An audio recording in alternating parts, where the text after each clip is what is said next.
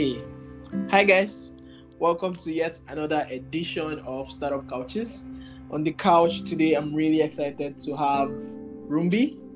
Rumbi is the C E O of Bright Knowledge, and if you are joining us in this episode and this is your first time, welcome, welcome. Make sure to subscribe, make sure to follow us on Twitter at Startup Couches to follow in these amazing conversations. And if you are not new here, well, welcome back. Um, and, you know, make sure to just keep staying tuned. And welcome, welcome, welcome to Rumbi.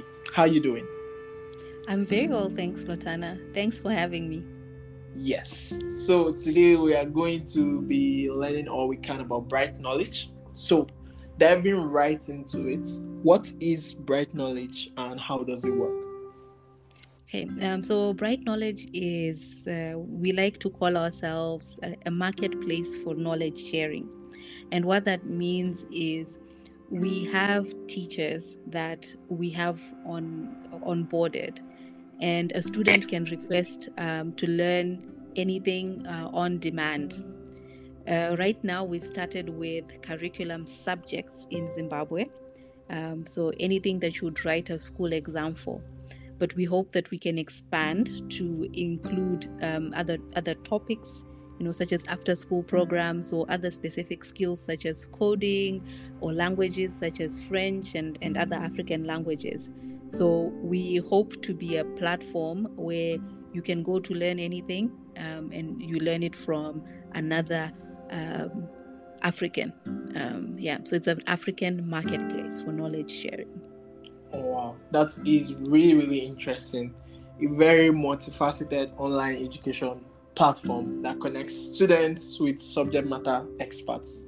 That is really, really, really, really, really cool. And I like the starting point, you know, curricular subjects first, and then over time expand into like specific skills, expand into like languages. I think that's really, really amazing. I think that's um, a really great starting point that you have just started. So um, how long have you been running Bright Knowledge, and, you know, how did you actually start the company? What is the founding story? Okay, so Bright Knowledge was was started um, just around twenty twenty, um, just when the pandemic hit. Uh, our founders uh, found that um, they were looking for lessons for their children online, and when the, they were stuck at home, and they realized that there was no easy place where you could go, where you could find a well-vetted, well-trained teacher to teach your child online. Um, even though this is a very developed concept abroad, um, in most African countries, there's no organized marketplace for you to find um, this sort of this sort of help. So uh, since then, we've been working on our platform, and we're finally able to launch in twenty twenty-two. Oh. Uh, we're very lucky to get some funding from um, the Jua Fund. We won a Kickstarter uh, competition, so we were able to get the funds that we needed to fuel the idea. So we've been running since then, and we're getting a lot of interest in the concept, and we're getting a lot of users uh, rapidly going onto our platform. So our first market is Zimbabwe, but our yeah. hope is that once we establish in Zimbabwe, we'll be able to go into other African countries as well. Okay, that is actually really, really impressive. I like the fact that you already got um, funding through, um, you know, um a competition, and that you and that has kind of helped kickstart the journey and everything. I think that's really, really amazing. Now um I also like the fact that this started during the pandemic, so this is one of the many um um post-COVID products that started due to or during the pandemic, which is really, really amazing. Founders basically trying to solve problems for their kids, and then seeing that there's a market for other parents who have other kids, and that this could be really, really bigger than just about them. And I think that's amazing, right? So absolutely. Um, my and I, I would even add that one of the things that we found is when we initially started, we we thought that this would be a sort of middle class uh, product. where you would have, you know, children who go to private schools would need the extra lessons. But what we found is over time, the private schools uh, that are on the higher end have adjusted. But the children who've been left behind are the ones who go to public schools and the ones in rural areas. Um, and those ones are the ones we are now actually targeting. So we've actually come up with a model where we are now offering the, the lessons for free.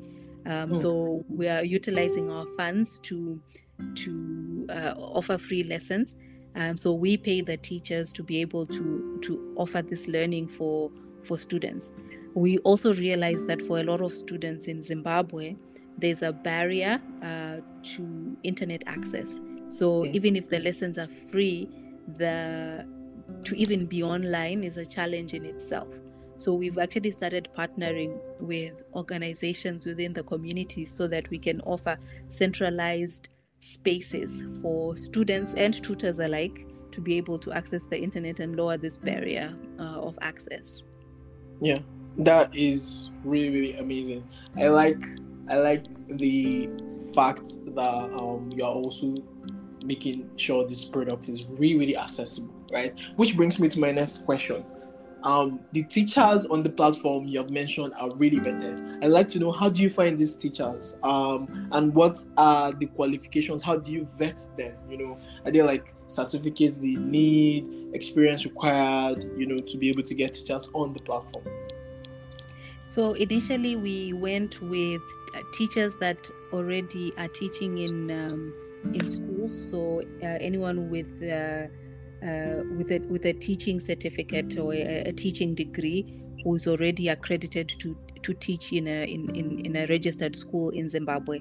So okay. we mostly uh, um, recruited them through Uh, social media campaigns and through direct outreach to teachers' organizations. And then okay. we interviewed the, the teachers that applied uh, and picked the ones that were most dynamic and um, that seemed very knowledgeable on their, on their subjects. Um, and then once we picked them, we then in addition uh, did training for them on how to teach effectively online, uh, as well as how to use our product effectively. So we're finding that we actually have the full range of teachers, like from uh, older teachers uh, to younger ones. Mm. Uh, recently, we also introduced uh, an option f- to have students that are in university, that are dynamic, uh, who uh, were straight A students or really good students in, in their in their subjects, um, as well as uh, other professionals who've studied Uh, other degrees. For example, if you've studied accounting, you have a degree in accounting and you're very dynamic, we expanded our outreach to to, to those types of professionals as well. Um, and so now we have a combination of both trained teachers and uh, professionals that have an aptitude for teaching. Mm. Okay, that's really, really interesting. I like the way you're thinking about scaling this um, and seeing that just trained teachers might not even, you know, cover how much further you want to go. I think that's really, really great. Um, and also providing a means of livelihood for like professionals, right? People that could, you know, I'm an accountant. I've trained to be an accountant for years, and I can have this number of hours every week. I could, you know, make money from actually teaching literally what I have studied and I'm practicing. You know, so I think that is also such a brilliant idea. Absolutely. We, I, I think so in our starting market, which is Zimbabwe, is there's a lot of unemployment, uh, but you have a lot of educational attainment, and you have well-renowned teachers as well uh, that are employed, but also significantly underpaid. So I, I, I uh, the, the, the potential to really make an impact in their lives is, is, is really there. And yeah. when we expand to other countries, we hope that we we have a, a scenario where a Zimbabwean teacher could teach a Kenyan math student, or a Nigerian teacher can teach a Zimbabwean student. And yeah. you know, we hope to be able to make that impact across the continent. Yeah, and basically make the products a really pan-African product that really has no borders. I think the vision is really, really sound, which is basically what I wanted to now ask about. You know, what is the plan for the year? This is a new year, started off really, really well. What is the plan for the continuation of the rest of the year? Our um, current plans are to really expand our reach in Zimbabwe. We've been talking to a number of partners, thinking about how do we reach the communities that really need this product, but might have the barriers of either access to power or access to um, to internet. And so we are trying to broker a lot of those partnerships to expand our reach in Zimbabwe. But at the same time, the, as I alluded to before, we, we did win the Kickstarter funds. So the funds were sufficient to launch in two countries, so Zimbabwe and one other country. So once we, we've hit some um, some some benchmarks of, of where we want to be, we hope to start to enter a second country before the year has ended. Hmm. Yeah, that's that's really amazing. Um, the next thing I wanted to find out is, what would you say is the most taught subject today on Bright Knowledge? You know, and like why? Why do you think it it is? Like, why do you think people want to, you know, learn that particular subject? Um, mostly it's mathematics. Actually, oh, I wow. think a lot of people find it. Yeah, they find uh, maths very challenging. Um, and I would say, uh, funny enough, a close second is actually um, languages. So we, oh. in particular in Zimbabwe, one of the languages, uh, Shona and Ndebele, um, you find people have also some challenges in, in, in those subjects. So those are our two top, two highly requested um, subjects on the platform. Okay, that's that's really, really nice. Um, and so just talking about building out a platform like this, right? What and what would you say are the major challenges you face today, um, trying to make sure that you get this vision on ground as you have it in your mind? Yes, so I think besides the, the sort of infrastructural challenges around power and, and internet, Inter- I yeah. think one of the the, the, the the key challenges that has been surprising to us is perception. So each time, you know, we, we, we advertise on social media, we do outreach within communities. When we ask, when people always ask, what's the catch? You know, no, nothing is free in Africa. And like, like the, the, there's always that mental barrier that people are always thinking, like, what's in it for you? Like, what, what, what are you trying to get from us? And I, I, I think it's refreshing for when they actually find that, oh, we're actually just offering this service, and it's really to to, to assist the learner. Yeah. And so it's always refreshing to when when when they do when when that shift happens. But I think we need to get to a critical mass where we we get to the point where we stop being the ones to introduce ourselves, and our users start being the ones to speak to to speak for us. Um, yes. Yeah. I think that's amazing. And before I let you go, Rumbi, I wanted to know what's the biggest lesson you've learned so far, you know, building out this business. What would you want to pass on to another founder today who wants to start up an, a company in Zimbabwe today? Okay, um, I think one of the, the, the key lessons we learned was, don't spend too much time Um, trying to perfect your uh, your initial value proposition for, for the market, because what you have in your mind and what the market needs is very different.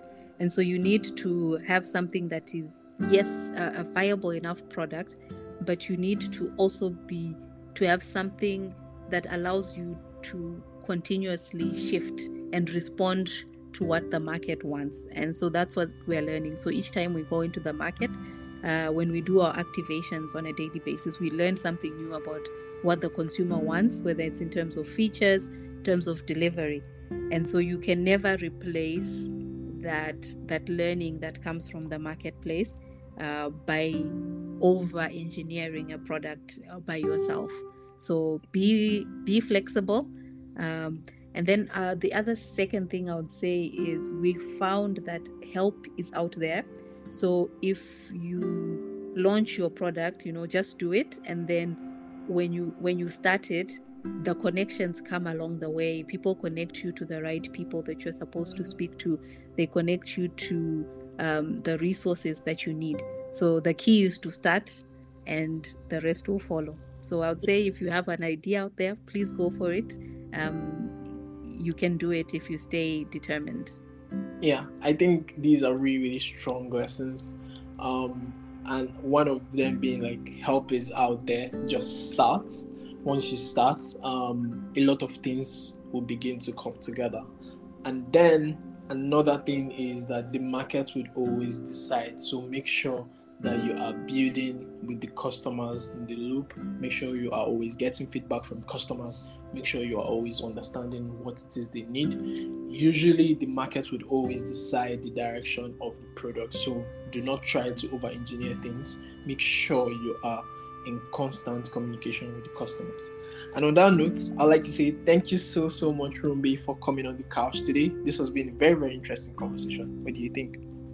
Thank you very much, Natana. This has been a great opportunity to, to showcase what we do, and it's been a pleasure speaking to you. Yeah, and for every parent out there, everyone out there, especially in Zimbabwe, that want to experience an online, really new online experience where you could get to learn curriculum subjects, get to learn about languages, get to even learn skills, check out Bright Knowledge today. It is b r y t hyphen knowledge dot com.